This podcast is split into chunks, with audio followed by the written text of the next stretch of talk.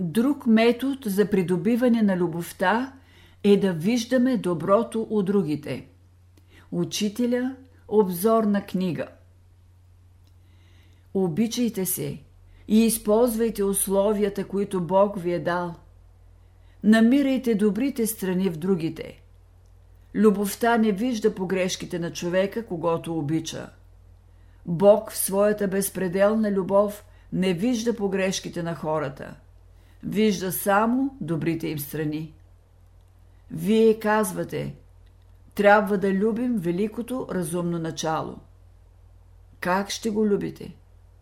Трябва да знаете, че то се проявява в целокупния живот, в всички същества.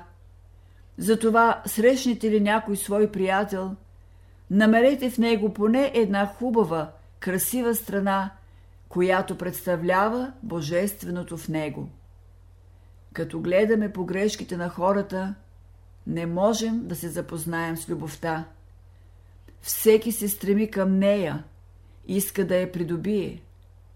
Защо хората не могат да я придобият? Защото се занимават с грешките на хората. Учителя Веднъж при седемте Рилски езера учителя каза Ето един метод, чрез който любовта може да се изяви в човека. Започнете да виждате красивото във всеки човек.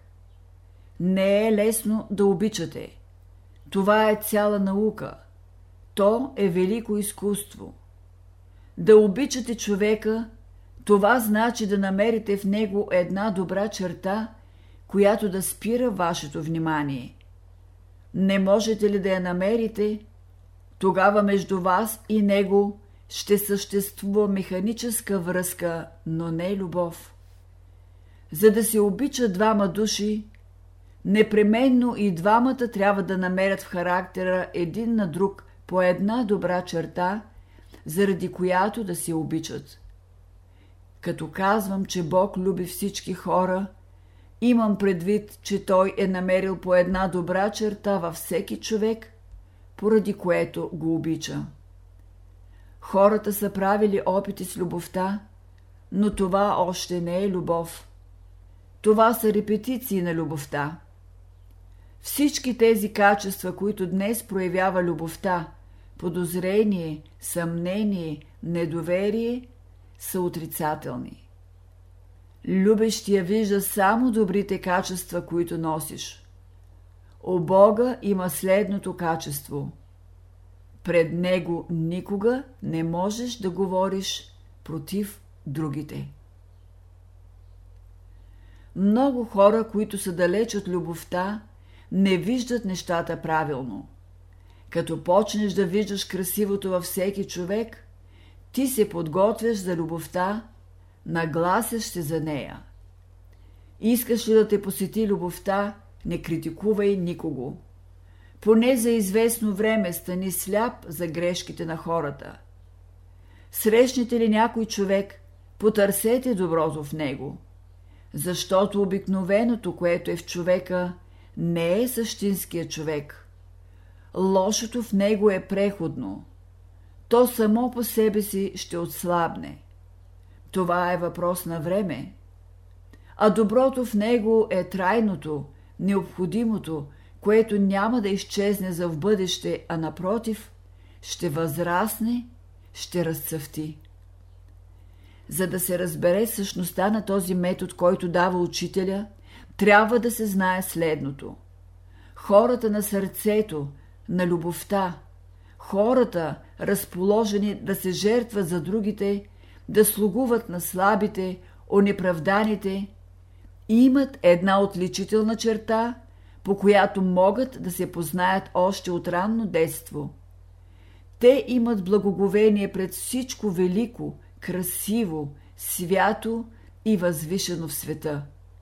От тях това благоговение се проявява и към такива неща, в които другите не виждат нищо особено.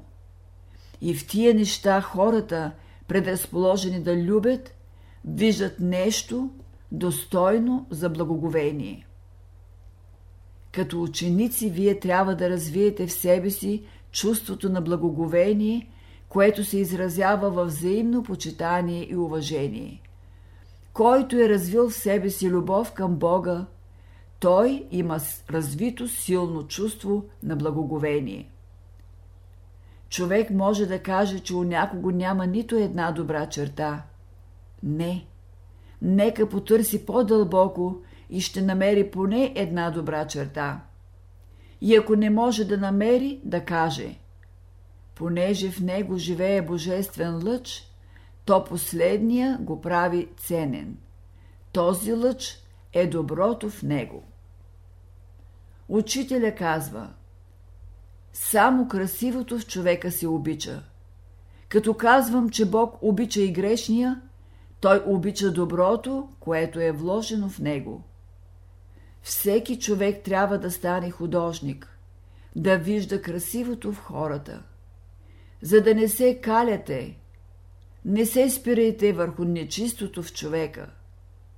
Художника рисува човека, облечен в най-хубавите дрехи. И вие правете така.